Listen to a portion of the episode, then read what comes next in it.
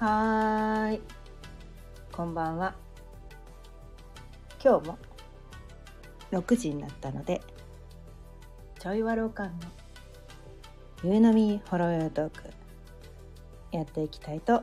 思います。今日のテーマは何でもほどほどが幸せ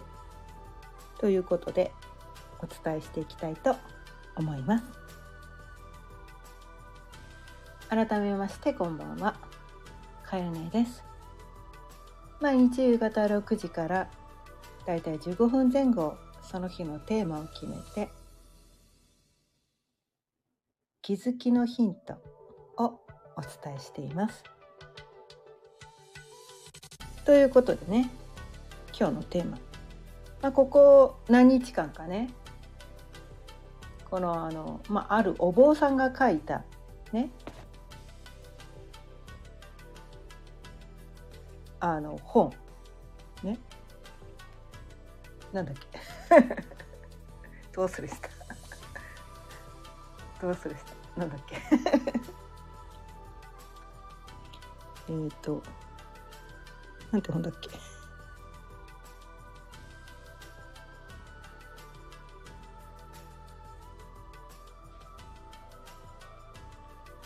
え、っと反応しない練習。そうそう。反応しない練習です。そう。反応しない練習っていうね本での気づきをねここ数日間こうお伝えしているわけなんだけど、うん、この中でねこのね何でもほどほどがいいよねっていうのはこれはこう私がねそこから受け取った言葉で何でもほどほどがいいとは書いてなかったんだけど、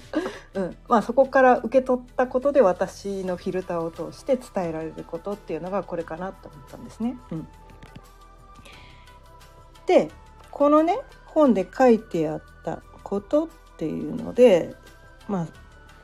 あなんなんていうかな。私たちのこの中こう生きている上での苦しみの原因っていうのは執着だと。執着。執着が何かに執着することによって私たちはこの苦しいっていう感覚を感じる本当はその苦しみはないんだけど自分がその何かを握りしめていることによって苦しむという結果が起こってくるみたいな。ね。その原因を作ってるのは自分がそれを握りしめてるって原因は自分が作ってるんですね。だからすごいこう人によってはねそんなわけない！って否定したいような内容が書いてあったりするからそれをそのままねお題にしちゃうと見たくない人が多いかなと思って。ちょっとやんわりとね。やんわりとね。何でもほどほどがいいよね。っていう感じでね。お題を変えてみたんだけど、うん、でその3つの執着っていうのは求めるものを得たいという執着。まあこれは夢を叶えたいとかこれが欲しいとかね。そういう執着。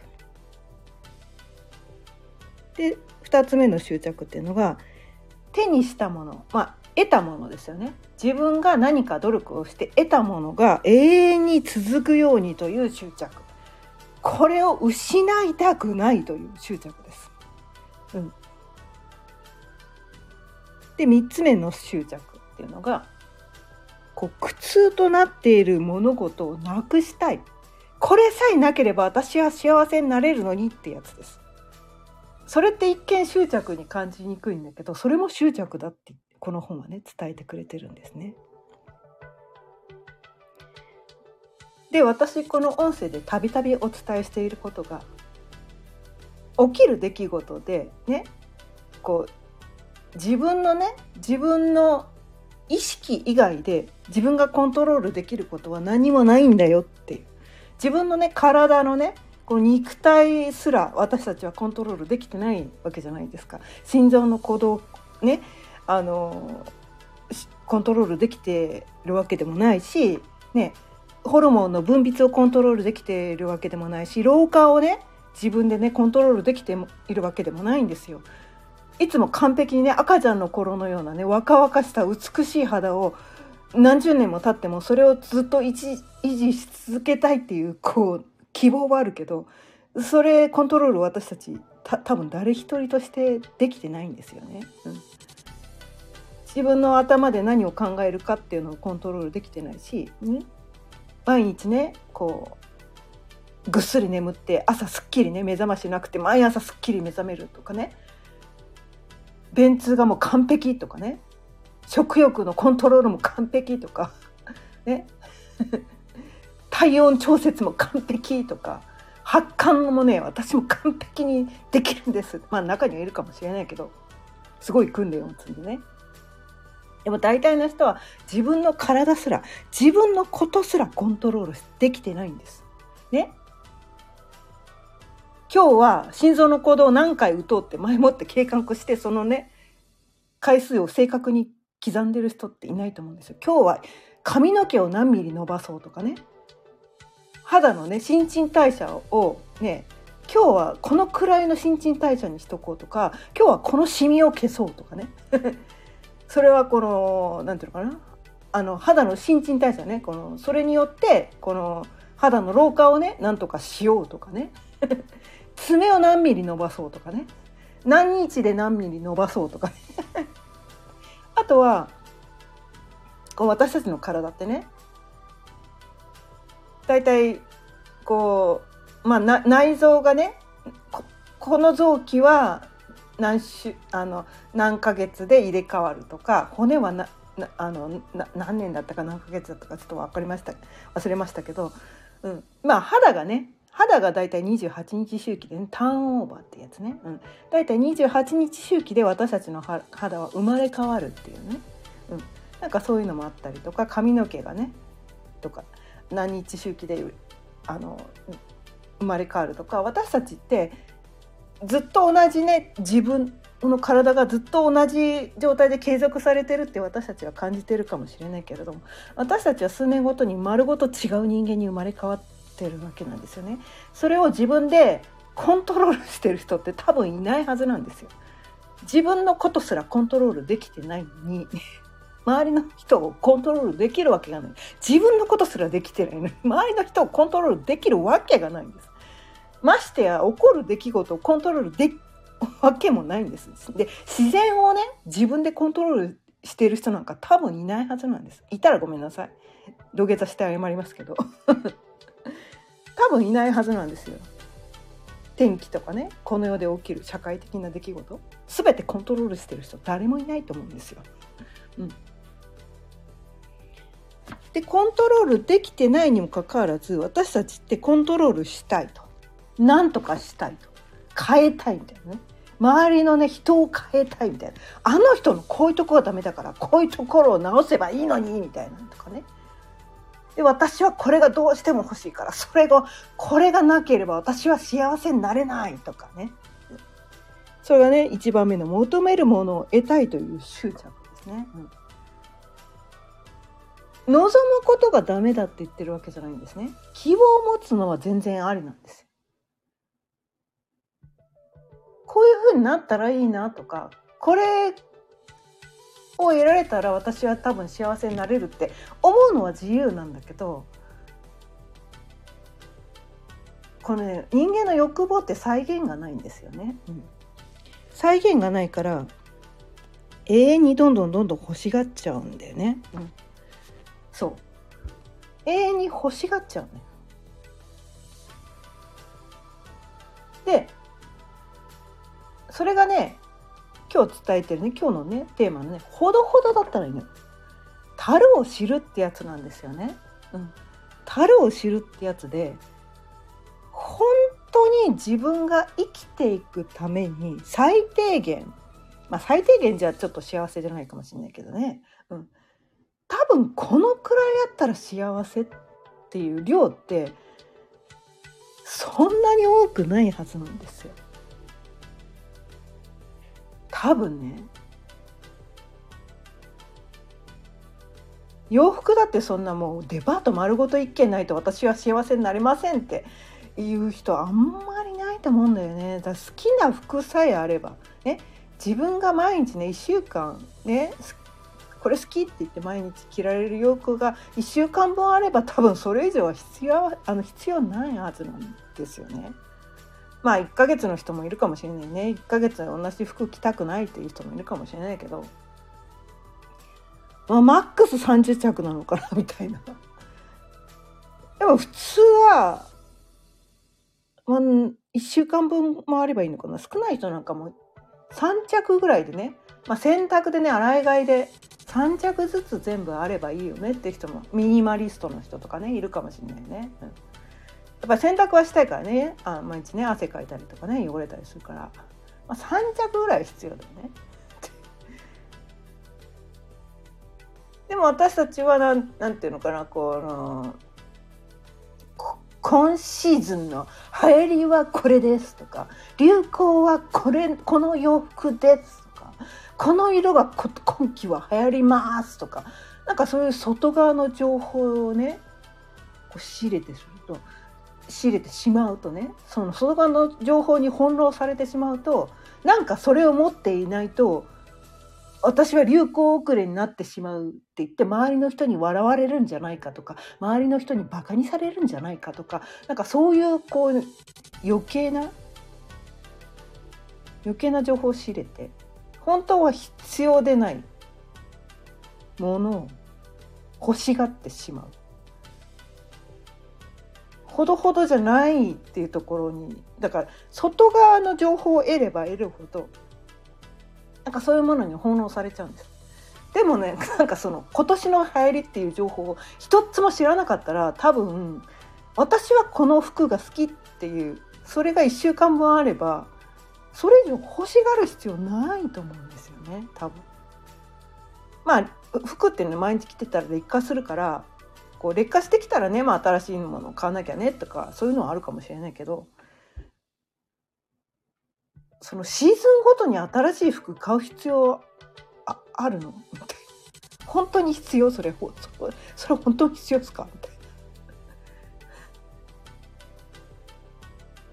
まあ人によってはねそのおしゃれをすることがこの人生のテーマっていう人はそれが必要な人もいるかもしれない。ね、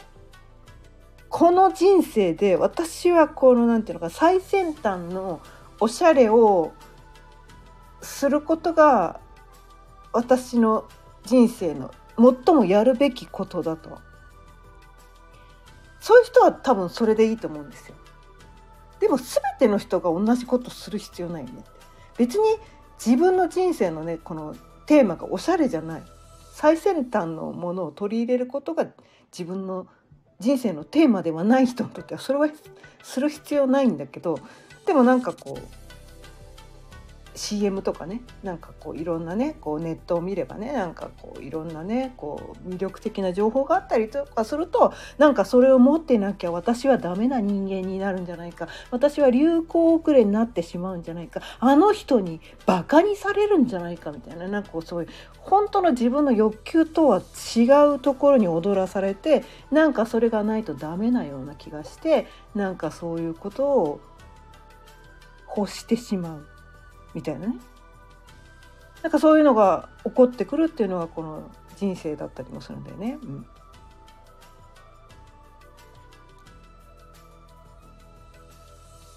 で今度はね2つ目の欲求。この手にしたものがいつまでも続くようにという執着。私たちはこのねなんか一生懸命頑張って夢を叶えて何かを手に入れるっていうことがそれをする時期っていうのが確かにあるんです。それは年齢期によって違うんですね。うん、夢に向かってがむしゃらに頑張る時期ってそれがやりたい時期が確かにあるんです人生の中では。夢に向かうことがダメなわけじゃないんです。ダメなわけじゃないんだけどでも夢を叶えたら叶えた瞬間はすごく幸せなんだけどその夢って叶えた途端に消えるんです。消えるんですもうそれは夢じゃなくなってしまうんです。現実になってくるんです。もう夢が一瞬にして消えるんです。叶えるまでは夢だったものが叶えた途端に夢でなくて日常になってくるんです。当たり前のことになってくるんです。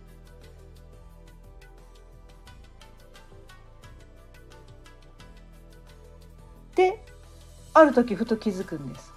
夢に向かっている時の方が幸せだった。夢を叶える前の方が夢に向かってる時の方が幸せだったんだなということにある時に気づく。そしてまた新たな夢を設定する。新たな夢を設定してまたそこに向かう。それを繰り返すんだけどその夢に向かうそのモチベーションというかエネルギーっていつまでも続かないんです。やっぱり気力と体力っていうのが若い頃はいくらでもあるんだけど年齢を経てくるとそんなのいつまでも続かないんですよ。一生続けられないんです。まあ人によってはねすっごいエネルギーがね莫大にあって一生続けられる人もいるかもしれないけど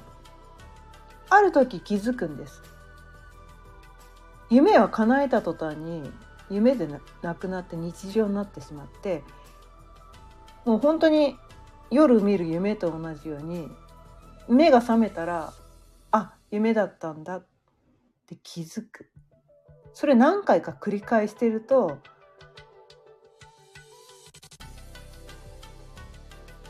ああそっか夢は夢なんだみたいな叶えた途端に泡となって消えてしまうのが夢なんだとまあそこに向かうことが楽しいなら続けてもいいけどやっぱり気力と体力がある時限界に来てもう夢はいいかと。もう夢を追うことは若い頃はねそれ楽しかったけどある程度の年齢になってくるともう夢を追うよりはねそんな大きな夢を追うよりは毎日ねすごく小さな幸せ今日も快適に過ごせたとか今日も家族の笑顔が見られたとかそんなにすごい実績上げてないけど今日もなんか楽しく生きていられたよねみたいななんかそっちの方が大事だなと夢を追ってる頃って意外とそういう小さなことを全て捨ててね小さな幸せを全て犠牲にして夢に向かうってことをやってたってことに気づくんですよ。ある程度の年齢になったらねこれ若い人は分かんないと思うんだよ。若い人は分かんないと思うんだけどある程度の年齢になった時にふと気づくんです。あ今まで私こういう小さなとっても大切な幸せっていうのを無視して生きてきたなとそこに気づいてまあああいう時期はあの時期はあの時期で楽しかったけど、まあ、これ一生やってても不毛だよねっていうことに気づくんですよ。だって夢は夢だから叶えた途端に泡となって消えちゃうからね。それをいつまでも追い続けたらいつまでも泡を掴んで手にした途端にそれが消えてしまうっていうのを繰り返してる時にその夢を追うことの不毛な不毛その不毛さに気づくんですよ。でそして日常の他の人にとってはそんなの幸せなんて言えないんじゃないのっていうすごく小さな幸せの方が本当は大事だったんだっていうところに気づくことができるんですよね。うん、でそこに気づけるようになってくると今までその夢を追ってねすごく夢を追ってる時ってすごい自分の中がね乾いてる状態なんですね。満たされない思いがあるからそれを満たそうと思って夢を追うわけなんですよね。自分にはこれが欠けていると。私にはこれが必要だからそれを手に入れなくてはいけないんだっていうこれを手に入れないと私は幸せになれないっていうその乾き渇望感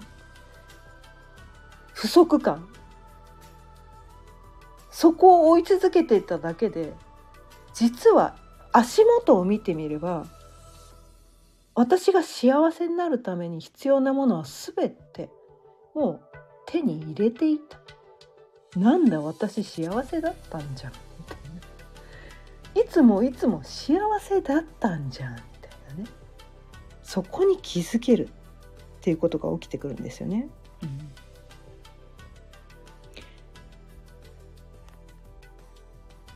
で3つ目のね苦痛となっている物事をなくしたいという執着。まあこれね生きていく上で面倒くさいこといっぱいやらなきゃいけないわけなんですよ。苦痛なこと関わりたくない人もいたりとか面倒くさいこといっぱいあるんですよね。まあブッダが言ってるんです。人生は苦であると。怠けているだけだと私たちは幸せにはなれないんです。朝から晩までくっちゃねくっちゃねして怠けているだけだと私たちはいつか苦しい状況に陥るんです。ね、洗濯もせず掃除もせずご飯も作らずね何も食べないわけにいかないし、ね、洗濯しなかったら汚い服いつまでも着続けてお風呂に入るの面倒くさいとか言ったら体臭くなっちゃうわけなんですよねトイレに行くの面倒くさいとか言って糞を垂れ流しにしてたらそこら辺臭くなっちゃうわけなんですよ。面倒くさくてもやらなきゃいけないことっていうのはいくつもあるんですよね。うんいくつもあるんです。で社会社会生活を営む上では法律を守らなきゃいけないとか ね面倒くさいこう、まあ、税金のね手続きとかねなんか役所への申請とか何もやりたくないって言って全てのことから逃げ続けているわけにはいかないんですよ。面倒くさいこともやらなきゃいけない。それが人生であると。そこを受け入れてそこはしょうがないよね全てのことからね全ての面倒くさいことから目を背けて生き生きていくことはできないよねと。全てのね面倒くさいことを全てやらないで何にもやらないで私は生きていたいっていうそこに対して執着するとそれはそれで幸せになれないよねって。で最低限生きていくためにこれはやらなきゃ私は幸せになれないっていうそこはもうね開き直ってね諦めてあもうね何度も伝えてるけど人生諦めが肝心なんです。これやらないと私はね面倒くさいけどこれやってないと 私は幸せになれないからやります。やります。掃除苦手だけど面倒くさいけどでも綺麗なうちの方が気持ちいいからやります。毎日洗濯しないとね洗濯物臭くなるから。面倒くさいけどやります。干します。ね。お掃除しないとね。うちの中汚くなってなんかこう埃だらけのうちに住んでるの。気持ち悪いし。痒くなったりしたら嫌だから。お掃除めんどくさいけどします。ね。買い物行かないと食べるものなくなっちゃうから買い物行くのめんどくさいけど行きます。みたいな。なんかね最低限やらなきゃいけないことあるんですよ。ね。それを自分がそれ人それぞれねその最低限って人それぞれ基準が違うと思うんです。私はこここのこの状態じゃないと私は快適ではないっていうそのね基準を自分で決め決める必要はあるんですね。うん、やっぱね快快適？やっぱり自分で自分を幸せにする責任を自分で負わなきゃいけなくてそれをね他の人に誰か誰かに幸せにしてもらおうって思ってるとやっぱりこう苦しみのもとだからそこはもう開き直って諦めて私が私が幸せになるためにトイレ掃除ね臭いけどやりますとかね。なんかそういう諦めも必要なんです。何にもしたくないと。何にもしたくないと。そこに対して執着してしまうと。やっぱりそこはそれで幸せになれないよねって。そのね3つの執着っていうのをね今回はねこの学んで。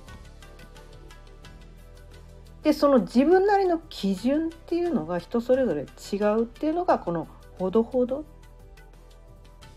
てやつなのかなと思ってでその「ほどほど」っていうのが人それぞれ違うからねもうそれをあなたが決めてくださいってことなんですよ。ね？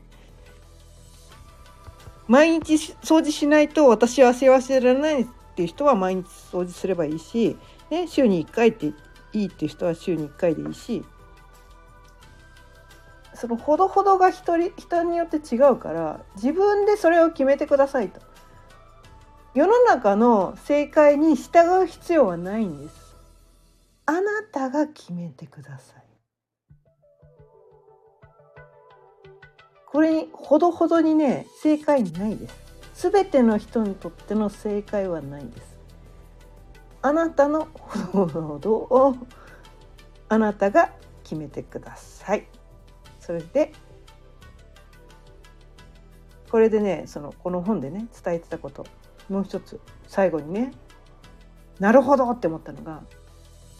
私たちが幸せに感じる一番大事なことは納得らしいんですよ。納得らしいんです。自分で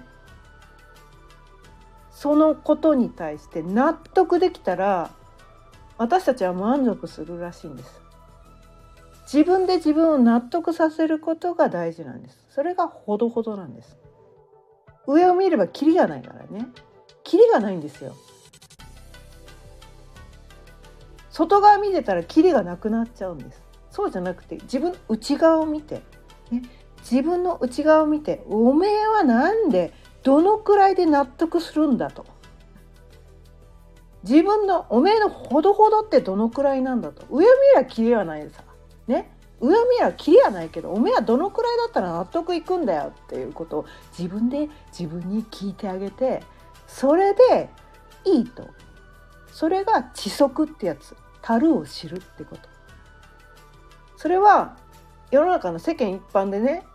時速ってこのくらいの量ですよっていうのが決まってるわけじゃないからそれは自分に聞くしかないっていう。ブッダが伝えてたことの一番大きなことってこれなのかな？って思ったので今日はねかなり25分27分になっちゃうねかなり長くなりましたけど今日はとってもね深いテーマだったのでちょっと長めにねお伝えしてみました。ということで今日もこの辺りで終わりにしていきたいと思います。今日は何でもほどほどがいいよねというテーマでお伝えしてみました。今日も聞いてくださってありがとうございました。毎日夕方6時からだいたい15分前後その日のテーマを決めて気づきのヒントをお伝えしています。また聞いてくださったら嬉しいです。チャンネルの登録やいいねボタンもぜひよろしくお願いいたします。それではまた明日さようなら。